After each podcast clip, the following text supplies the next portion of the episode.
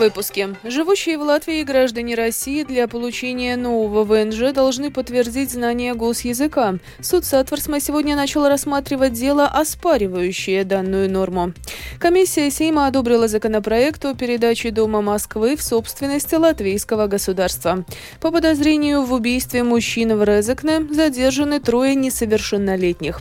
В распоряжении пассажира Вилсенс 17 новых электропоездов, однако перевозить пассажиров могут лишь 10 из них. Об этом и не только, подробнее далее.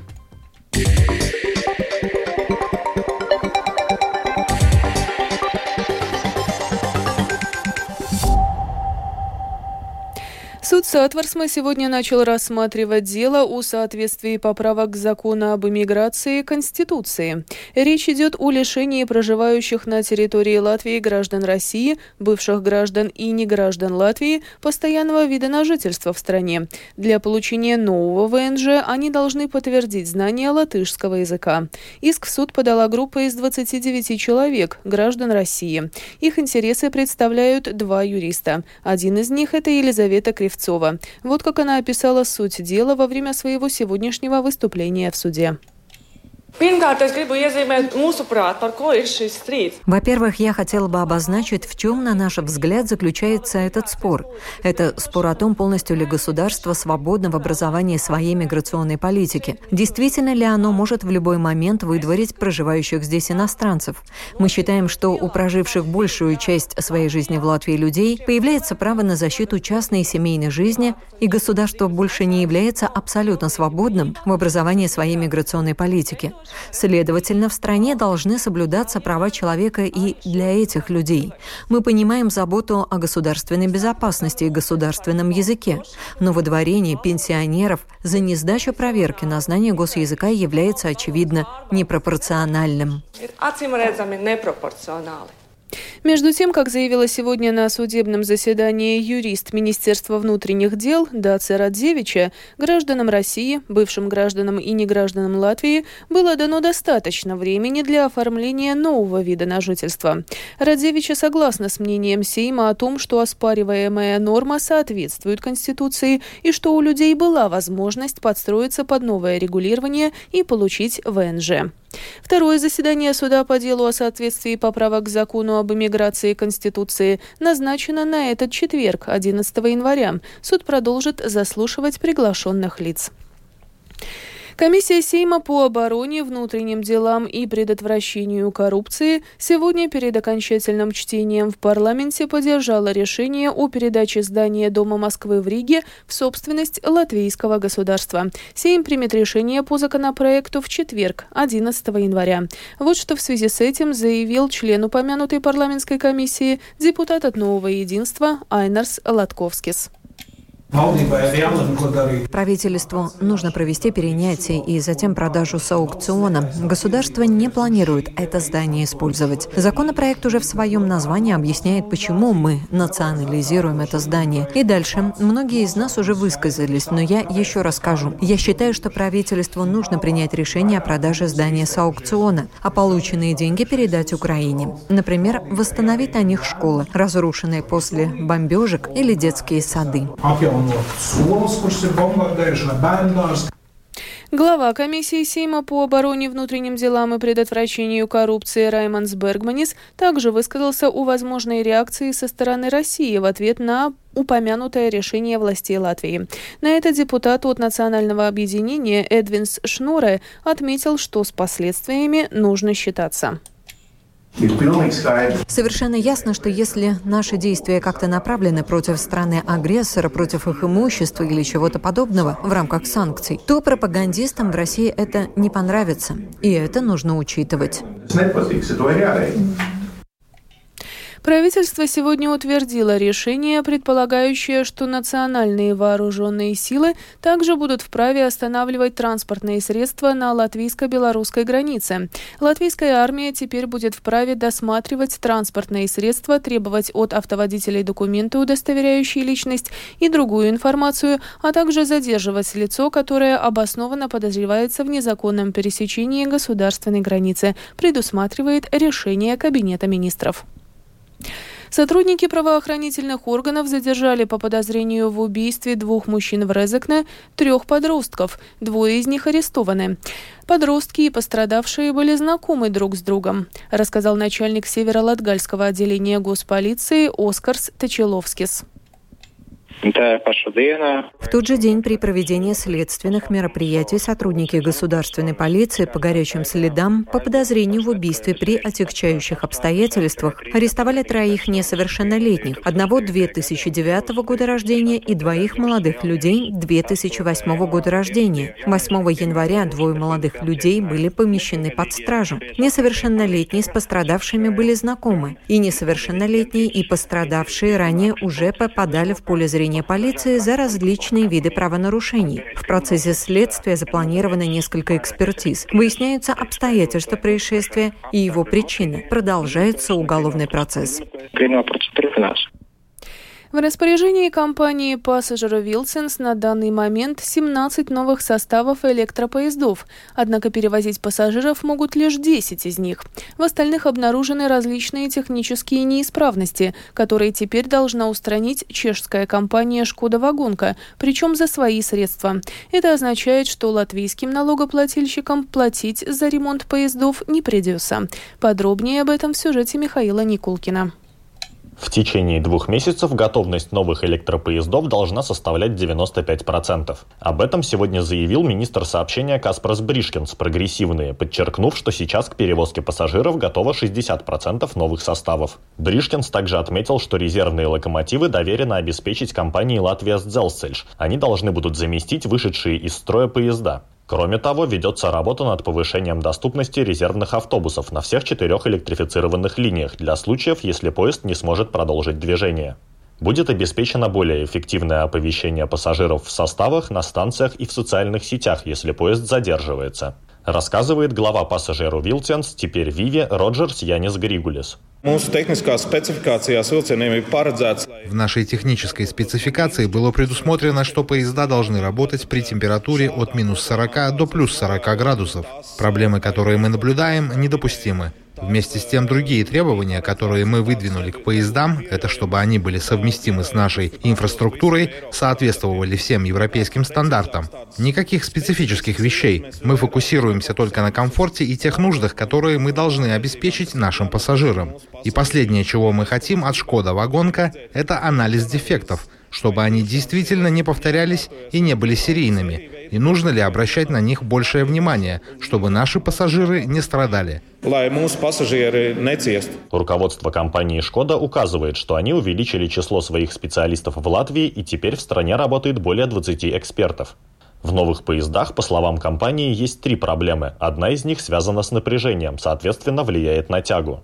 Также руководство «Шкода Вагонка» признало, что есть проблемы с системами туалетов и работой дверей в нынешних погодных условиях. Подробнее рассказывает глава чешской компании Мартин Беднер. Все поезда очень строго тестировались с соблюдением всех стандартов. Поезда мы тестируем на протяженности в 1200 километров. В целом провели 80 тестов, которые были необходимы, чтобы провести сертификацию в соответствии со стандартами. Результаты были очень хорошими, без больших проблем. Но в поездах много потенциальных проблем, которые могут проявиться в повседневных поездках с пассажирами. Мы готовы их исправить. Я знаю, что это не оправдание, но в других индустриях это обычная практика. Беднер обещает, что в течение двух месяцев Латвии будут переданы еще четыре состава, которые будут тщательно проверены, чтобы проблемы, обнаруженные в уже имеющихся 17 поездах, не повторились. В свою очередь, компания пассажиру Вилсенс для того, чтобы свести к минимуму неудобства для пассажиров, перепланирует маршруты курсирования поездов, перенаправив больше новых составов на линию Айскраукла и Тукумса. На других линиях, направлениях Елговы и Скулта, ведутся активные инфраструктурные работы. Это означает, что в ближайшее время мы будем реже видеть новые составы на этих направлениях. Михаил Никулкин, Виктор Сдемидовс, служба новостей Латвийского радио. К слову, правительство сегодня утвердило правила Кабинета министров, которые устанавливают условия реализации и финансирования закупки электропоездов на аккумуляторных батареях. Общий объем доступного финансирования составляет более 20 миллионов евро, включая финансирование фонда ЕС в объеме более 18 миллионов. Также Кабинет министров сегодня утвердил порядок выдачи действительных ковид-сертификатов в Латвии. В нашей стране и в Евросоюзе данные сертификаты не требуются сейчас, но они могут понадобиться при поездках в экзотические страны. Об этом сообщила директор Департамента общественного здоровья Министерства здравоохранения Яна Фелдмане.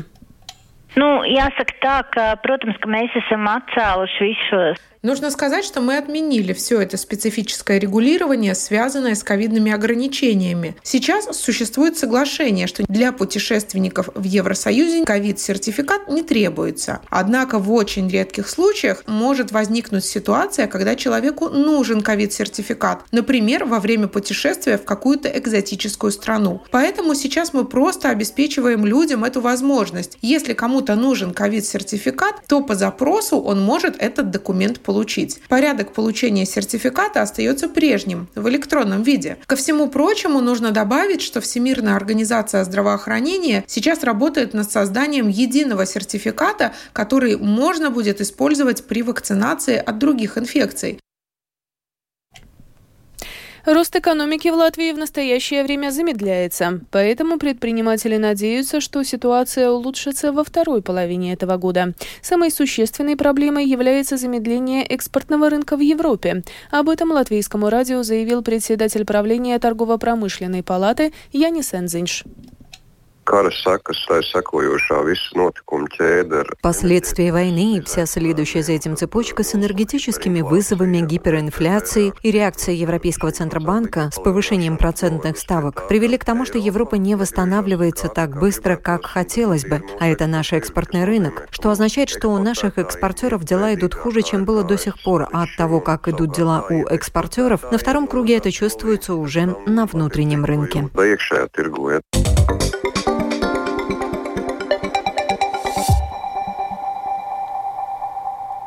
Продолжаем выпуск. Профсоюз машинистов немецкой железной дороги GDL объявил о дальнейших забастовках, поскольку переговоры с государственным железнодорожным оператором Deutsche Bahn зашли в тупик. В то же время в Deutsche Bahn назвали забастовку абсолютно ненужной и юридически недопустимой.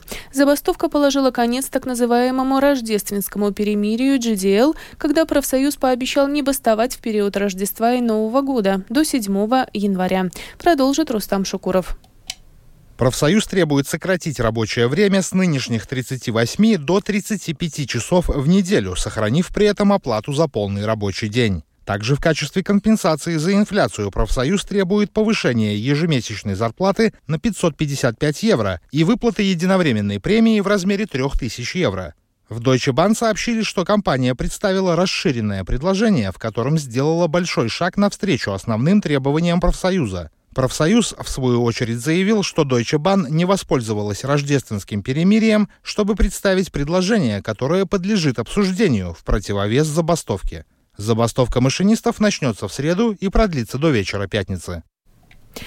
В Германии уже второй день продолжаются массовые протесты фермеров. Они недовольны планами правительства резко сократить субсидии на дизельное топливо, которое широко используется для различной техники. Немецкое правительство заявляет, что оно уже прислушалось к требованиям фермеров, и поэтому субсидии будут сокращаться постепенно, а не сразу.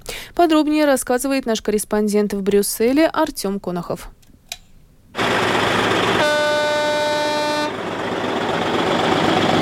В Берлине, Гамбурге, Кёльне и многих других местах Германии фермеры продолжают блокировать своей техникой дороги, улицы и съезды шоссе. Власти федеральной земли Мекленбург-Передняя Померания сообщили в понедельник, что все доступы к автомагистралям на их территории были заблокированы.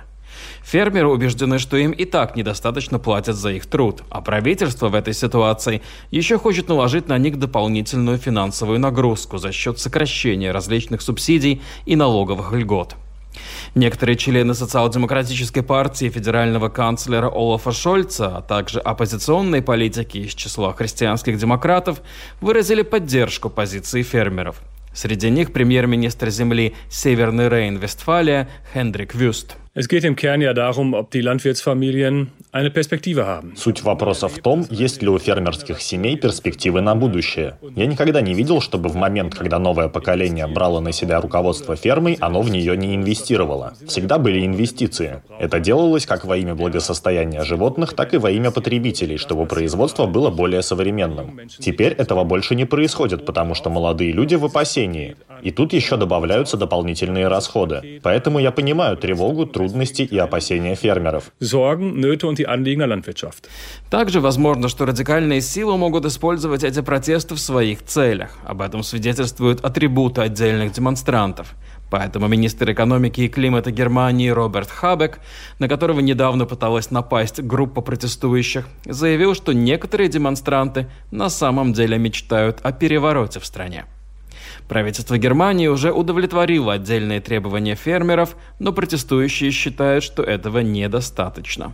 Артем Конохов, Латвийское радио, Брюссель. И в завершении выпуска о погоде. В ближайшие сутки в Латвии облачно, местами с прояснениями. Ночью и днем в восточных районах небольшие осадки в виде дождя и снега, а также ледяного дождя. Ожидается оттепель. Кроме того, ночью и днем местами туман. На дорогах образуется обледенение. Ветер северо-западный, западный до 9 метров в секунду. Ночью на востоке, а днем на всей территории страны порывами до 14. Температура воздуха. Ночью по стране от 0 до минус 3. Днем от 0 до плюс 4 градусов. В Риге в ближайшие сутки облачно, без осадков. Ветер северо-западный, западный до 9 метров в секунду. Температура воздуха ночью в столице около 0, днем от 1 до 2 градусов тепла. Медицинский тип погоды второй, благоприятный. Это был обзор новостей дня 9 января. Продюсер выпуска Елена Самойлова провела Алиса Прохорова в Латвии 19 часов и 17 минут.